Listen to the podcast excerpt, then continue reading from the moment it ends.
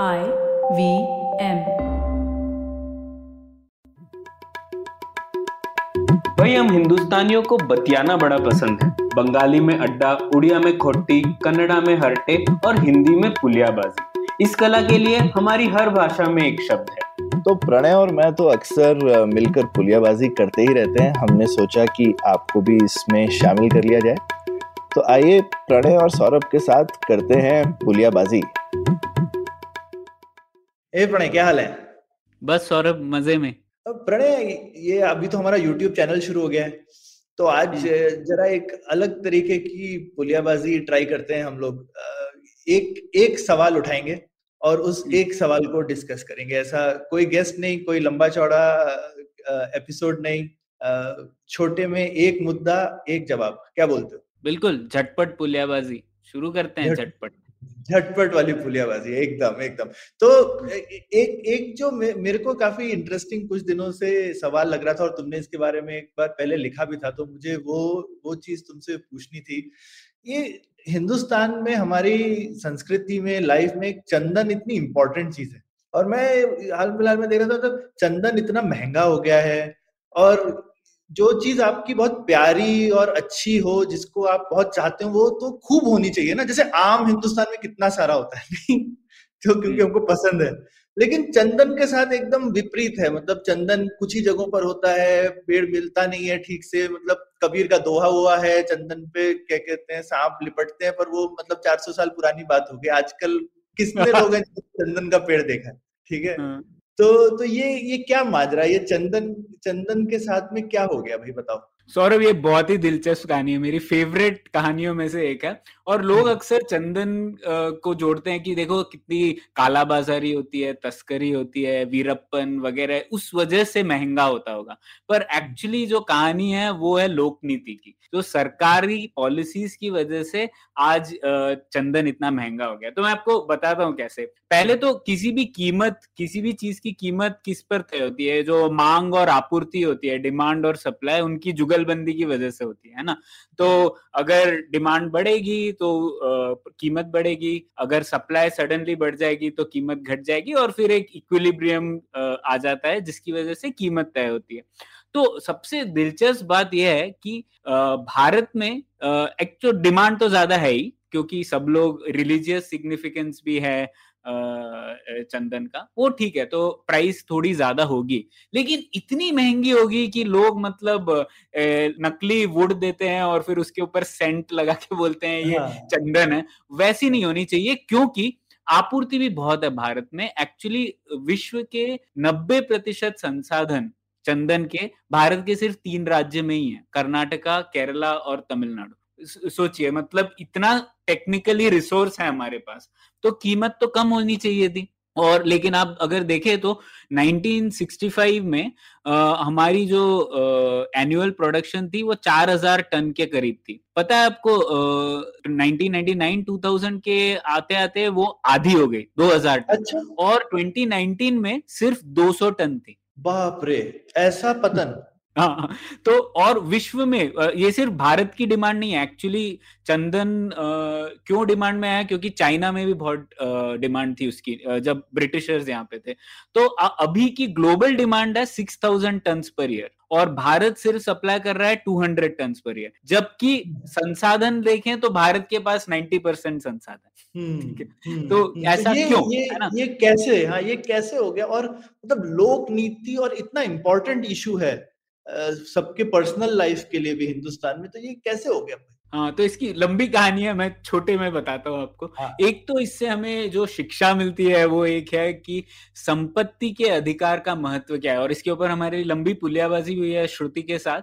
लेकिन अर्थ- उसका छोटे में संक्षेप में कहे तो निवेश किसी भी एरिया में तभी होगा जब किसी को पता हो कि उस पर्टिकुलर रिसोर्स का प्रयोग हम खुद ले सकते हैं। जैसे कि अगर मुझे पता हो कि जो धान की फ़सल मैंने उगाई है, उसकी जो उपज है, उसका फ़ायदा सिर्फ़ मुझे होगा तो ही मैं उसमें फर्टिलाइज़र डालूँगा, पानी डालूँगा, वगैरह वगैरह। अगर मुझे उसका रिटर्न नहीं मिलेगा तो मैं उसकी कोई चिंता नहीं करूँगा, है ना? तो वही एक ब्रॉड शिक्षा मिलती है और चंदन की कैसे कहानी होती है उसमें मैं आपको बताता हूँ। तो सबसे पहले तो मैंने जैसे कहा, चीन में बहुत डिमांड थी जब ब्रिटिशर्स के टाइम पे। तो सबसे पहले तो ब्रिटिशर्स चाहते थे कि ईस्ट इंडिया कंपनी चंदन यहाँ से ले जाए चाइना में।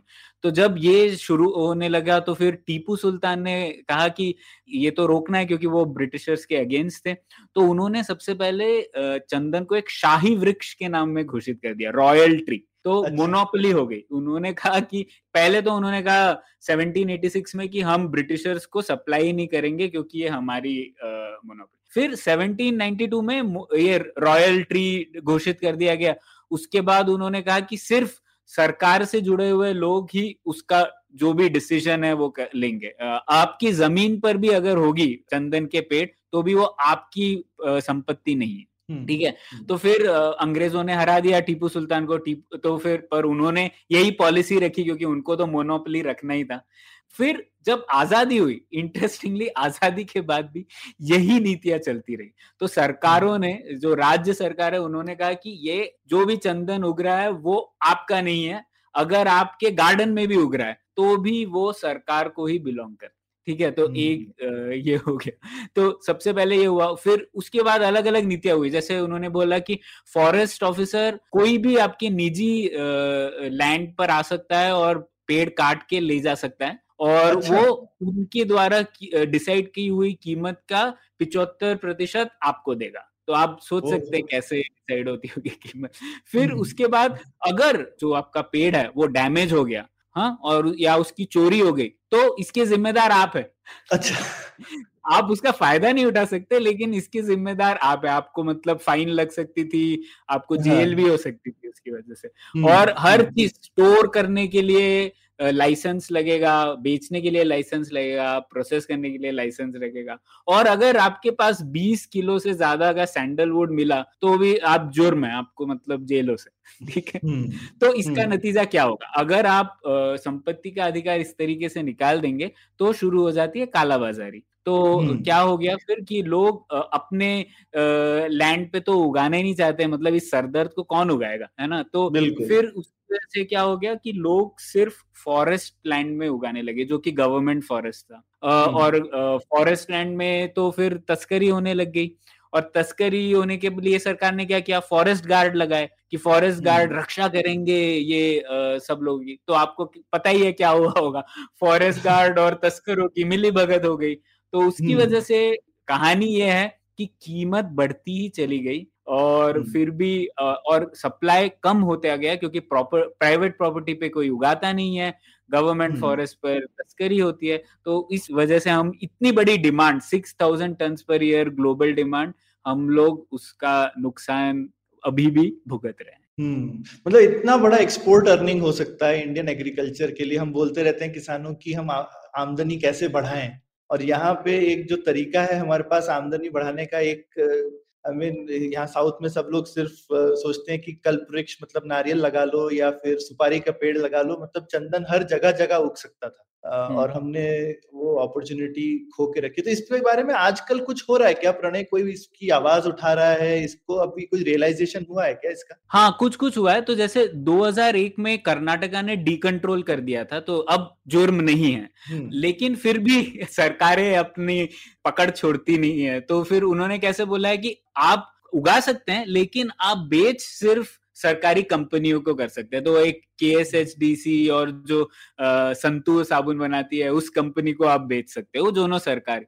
और वो भी फिक्स प्राइस देते हैं। तो आप नेगोशिएट नहीं कर सकते। आप फार्मर हो तो आपको एक कीमत ही देना पड़ेगी। और आप अभी भी एक्सपोर्ट नहीं कर सकते। तो ये सरकार तो फार्मर के लिए नुकसान हो गया। लेकिन खैर दूसरे राज्य अब इससे सीख रहे हैं। तो आ, मैंने पढ़ा कि मध्य प्रदेश और आ, उत्तर प्रदेश वगैरह दूसरे राज्यों में अब लोग सैंडलवुड खुद आ, उगाना शुरू कर रहे हैं प्राइवेट लैंड पे। लेकिन ये पंद्रह सोलह साल बाद इसका नतीजा मिलता है। तो अभी हमें पता नहीं क्या नतीजा होगा इन सब चीज़ों का, लेकिन थोड़ा बहुत रिलैक्सेशन हुआ है। पर मेरे हिसाब से तो एक्सपोर्ट बिल्कुल अलाउ होना चाहिए और उसका फ़ायदा होगा। और मैं ये बात बता दूँ, अभी अगर आप एक सैंडलवुड वाला सोप खरीद रहे होंगे तो उसमें जो एसेंस रहता है सैंडलवुड का वो ऑस्ट्रेलिया के सैंडलवुड ट्री से आता है क्योंकि हम लोग तो उगाते हैं। दिल दिल तोड़ने वाला है हाँ, तो मतलब ऑस्ट्रेलिया वाले सैंडलवुड बना के अब हिंदुस्तान में बेच रहे हैं मतलब उल्टे बाँस बरेली। हाँ और और भी आपको सरप्राइजिंग चीज़ बताओ ऑस्ट्रेलिया में पहले सैंडलवुड उगता था लेकिन उसकी क्वालिटी इतनी अच्छी नहीं थी। तो उन्नीस सौ अट्ठानवे में यहाँ का सैंडलवुड सीड्स लेके उन्होंने उगाना शुरू किया अब और वो हमारे यहाँ पे बेच रहे हैं। मतलब ये ये तो एकदम जिसको कहते हैं ना अपने पैर पे कुल्हाड़ी मारना मैं सारे मुहावरे निकाल रहा हूँ पेड़ों से लेकर ठीक है? तो बस यही कहानी है चंदन की क्यों इतना महँगा है? और इसीलिए सोचिए क्यों महँगाई होती है? सिर्फ़ तस्करी की वजह से नहीं होती है? तस्करी का कारण भी लोक नीति है। हाँ किसी ने बोला मेरे को अभी रिसेंटली कि भाई लोक नीति एक बार बन जाती है तो वो अजर अमर होती है। निकालना बड़ा मुश्किल होता है इसलिए बड़ा सोच समझ करके नई नीति बनानी चाहिए। तो ये एक बहुत हमारे सामने जीवंत एग्ज़ाम्पल है इस चीज़ का। तो बहुत मज़ा आया प्रणय। एक मुद्दा और एक चीज़ पे हम खत्म करते हैं। ये वाली पुलियाबाजी एकदम बहुत तुमने बढ़िया से समझाया चंदन भारत में क्यों गायब हो गया है? बिल्कुल। थैंक यू उम्मीद है आपको भी मज़ा आया। यह पॉडकास्ट संभव हो पाया है तक्षशिला इंस्टीट्यूशन के सपोर्ट के कारण। तक्षशिला पब्लिक पॉलिसी में शिक्षा और अनुसंधान के लिए स्थापित एक स्वतंत्र संस्था है। आप दुनिया के किसी भी कोने में हो, आपकी उम्र कुछ भी हो, अगर आप पब्लिक पॉलिसी विदेश नीति या टेक्नोलॉजी गवर्नेंस में रुचि रखते हैं तो तक्षशिला की वेबसाइट तक्षशिला पर उनके कोर्सेज को ज़रूर चेक कीजिए। और अगर आप पुलियाबाजी में शामिल होना चाहते हैं तो हमसे कनेक्ट कीजिए Puliyabaazi at gmail dot com पर या फिर एट पुलियाबाजी ट्विटर पर। शुक्रिया।